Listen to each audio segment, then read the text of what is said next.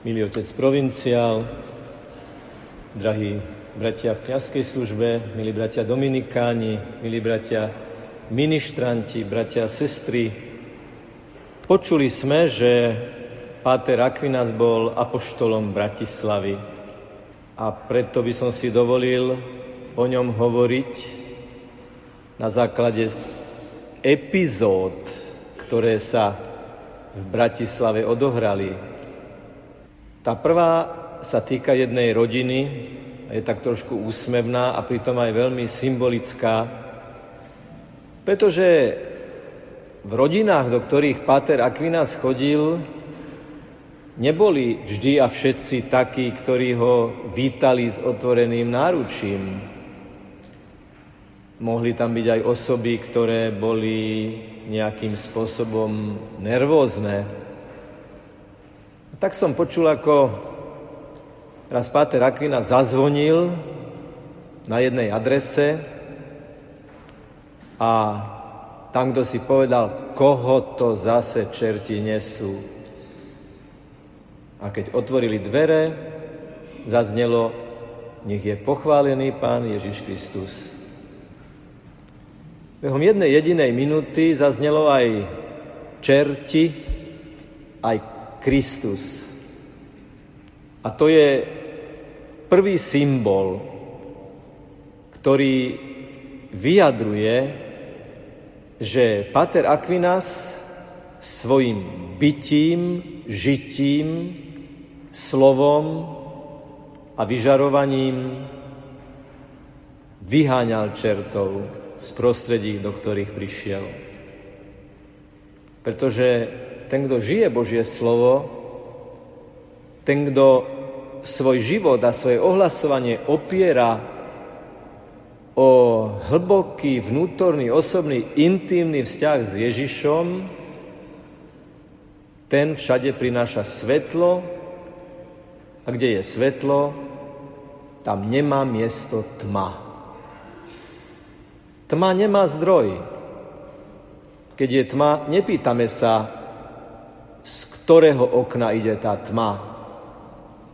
Tma je len nedostatok svetla. Tma nemá zdroj, je len nedostatkom svetla, ktoré svoj zdroj má. A Pater Aquinas, naplnený Bohom, plný Boha, túžiaci plniť Božiu vôľu, takéto svetlo prinášal. A tu sme už na hranici druhého príbehu, ktorý musím povedať, môžem prerozprávať ako osobnú skúsenosť. Pri nakrúcaní životopisného filmu o Pátrovi Aquinasovi, ktorý prevádzala televízia Lux a Lux Communication, som sa dozvedel, že v určitom momente nakrúcania Páter Aquinas jednoducho sa začal modliť. Kamera, nekamera, svetla, nesvetla, režisér, nerežisér, prišla tá chvíľa, keď sa začal modliť. A tá modlitba bola veľkým osobným, hlbokým vyznaním oddanosti voči Bohu. A som veľmi vďačný tvorcom tohto filmu, že keď som ich poprosil, či by sme tento úryvok mohli uverejniť na sociálnych sieťach, tak bez myhnutia oka boli ochotní. Bratia sestry, keby som ten text prepísal a ukázal ho nejakému profesionálnemu poradcovi na sociálnych sieťach, pravdepodobne by mi povedal, no je to starý muž, hovorí archaickým jazykom, nepoužíva jazyk moderného človeka a nemá to veľkú nádej na úspech, že by ste s tým mali nejaké veľké čísla. Keď sme to uverejnili, práve preto, že Pater Aquinas neprahol po číslach, po sledovanosti, po úspechu, ale chce sa páčiť jedine Bohu, tie čísla okamžite začali naskakovať. Tisíc, desať tisíc, sedemdesiat tisíc pozretí. A možno tí profesionálni youtuberi a facebookáči a instagramáči, teda tí, ktorí pracujú na sociálnych sieťach, by sa začudovali. Toto má úspech? Odpovede jasná, áno. Svetosť, prežiarená cez slova, autentičnosť, slova opreté o život, slova, ktoré túžia len potom, aby sa páčili Bohu, majú prieraznú silu. Skúsenosť hovorí, že na sociálnych sieťach majú úspech dva typy výpovedí. Najväčšie šialenosti majú obrovský úspech a potom najväčšia hĺbka, čistota a úprimnosť prišťaca z hĺbky srdca. A toto je veľká skúsenosť. Musím povedať, že tak trochu aj uzdravujúco zahambujúca. Koľko sa uvažuje nad tým, ako na sociálnych sieťach nasvietiť, v akom prostredí to urobiť, s akou hudbou to podmazať a tak ďalej. Čo sú všetko legitimné veci. Ale ak za tým všetkým nie je niečo plné, niečo úprimné, niečo z hĺbky, niečo veľmi osobné, tieto efekty pomôžu len málo. Ale keď je za tým slovo žité, slovo človeka, ktorý prešiel komunistickým prenasledovaním, Slovo človeka, ktorý sa nebál napriek všetkým rizikám navštevovať bratislavské rodiny, aby tam ohlasoval v osobnej, individuálnej komunikácii živého Ježiša?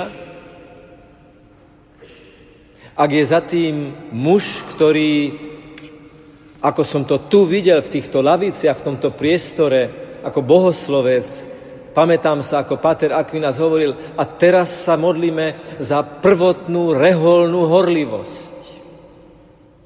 A ako kňaz si mnohokrát spomínam na tieto slova a hovorím si, veď si spomeň na svoju prvotnú primičnú horlivosť, primicianskú horlivosť.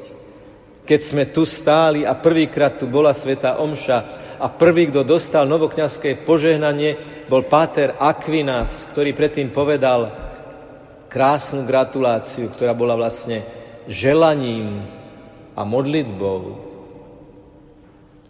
Páter Aquinas naozaj bol kazateľom na mojich primíciách, ale v takom veľmi špecifickom zmysle slova.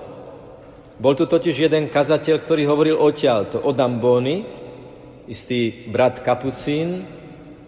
A potom on bol druhý kazateľ tým, ako tu bol, ako tu slávil v ten istý deň primícii 55 rokov svojho kňastva. Kňastva, ktoré prešlo ohňom prenasledovania, ohňom skúšky, ohňom protitlaku ateizátorov tejto spoločnosti.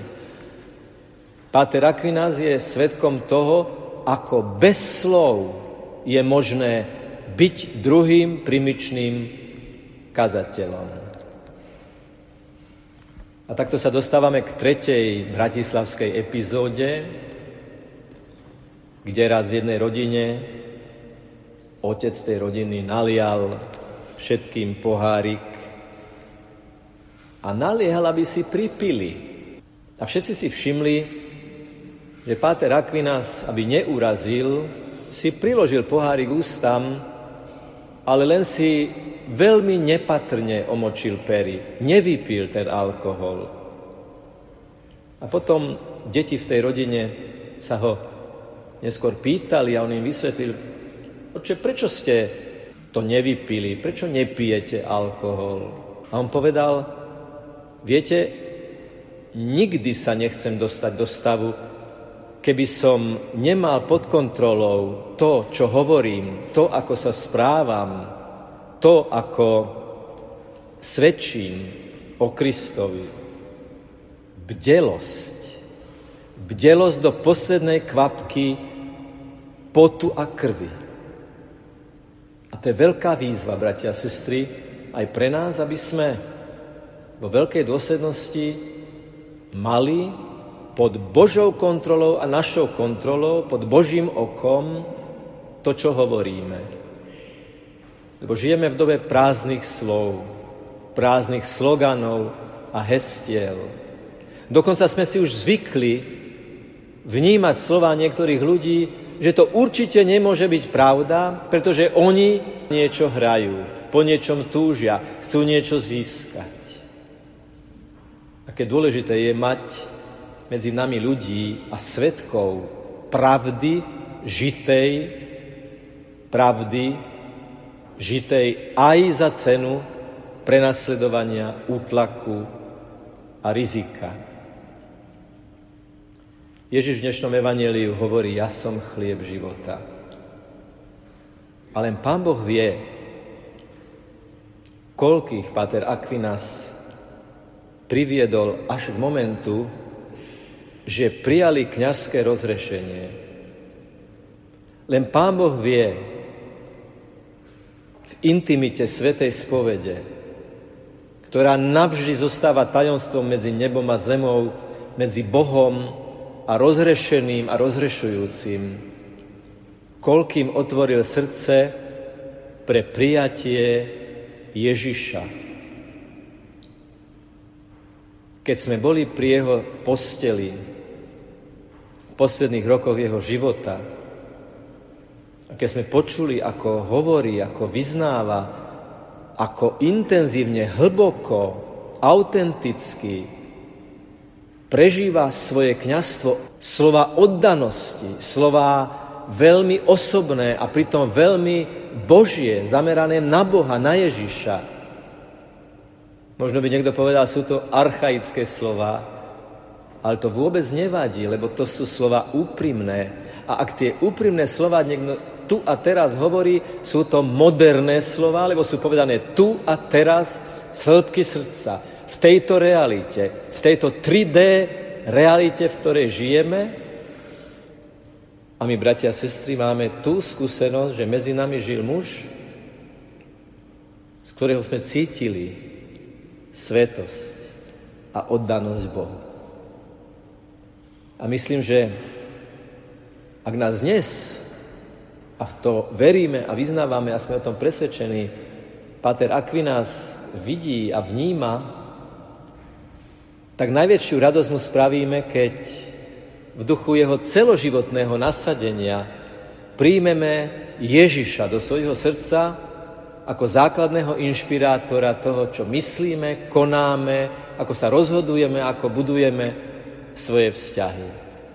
Pretože každú omšu prežívame ako tí, ktorí putujeme na zemi v spoločenstve tých, ktorí nás už predišli do nebeského kráľovstva. Áno, môžeme povedať, a myslím, že to hovorím za nás všetkých, bol to kňaz, z ktorého sme cítili žitú Božiu prítomnosť. A my, ktorí tu pred vami stojíme, kňazi, sme každý v určitom momente nášho života urobili rozhodnutie. Chcem sa stať kňazom. A viacerí z nás chcem kráčať v stopách svätého Dominika. Chcem sa blížiť k Bohu. Chcem žiť Ježišovú prítomnosť v duchu a v spiritualite veľkého svetého zakladateľa svätého Dominika. Ako je možné, že po 800 rokoch tento svetý muž, ktorý žil vo vrcholnom stredoveku, inšpiruje dodnes. No je to práve preto, že je to nadčasové a nadpriestorové. Ak sú medzi vami mladí muži, ktorí uvažujú o tom, akou cestou sa vyberú, tak napriek všetkému, čo sa dnes deje a hovorí, pravdivé i nepravdivé, Nebojím sa povedať. Možno vás Boh, možno ťa Boh volá, aby si sa stal kňazom. Možno ťa Boh volá, aby si sa stal kňazom v špiritualite svätého Dominika. Alebo aby si sa stala reholnou sestrou spiritualite svätého Dominika. Hľa, žil medzi nami muž, ktorý sa dožil 104 rokov a ani v 104. roku života by nikto nemal odvahu povedať, že on nebol moderný. Bol najmodernejší, pretože žil Ježišovú prítomnosť. Tu a teraz. Tak to skúsme aj my. Mohol to on, môžeme to aj my. Veď príjmeme v Eucharistii toho istého Ježiša, ktorého príjmal on a ktorému dovolil, aby z neho vyžaroval, aby on bol tou lampou, tým svetlom, ktoré prináša svetlo tam, kde možno čerti by chceli vládnuť. Ale kde je svetlo, tam tma nemá miesto. A my to svetlo môžeme niesť do ktoréhokoľvek prostredia, ktorom sa nachádzame. Tak v takej veľkej bázni pred Bohom, v takej veľkej vnútornej otvorenosti voči Ježišovým impulzom pre nás šitých na mieru, pre našu, tvoju životnú situáciu, ako manžel, manželka, ako starý otec, stará mama, otec, mama, človek hľadajúci, človek s bolesťou, človek uprostred frustrácie. Pre každého jedného má Ježiš svetlo šité na mieru, a vždy je to svetlo lásky. Vždy je to svetlo, ktoré môže prebúdzať, vždy je to svetlo, ktoré môže ukázať aj v tej najtemnejšej slepej uličke nový priechod na novú cestu, cestu plnú svetla.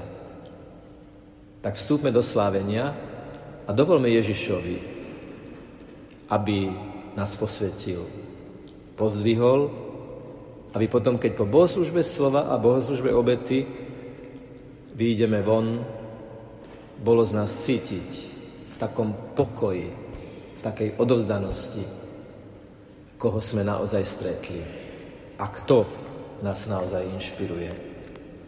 Nech je pochválený Pán Ježiš Kristus. Amen.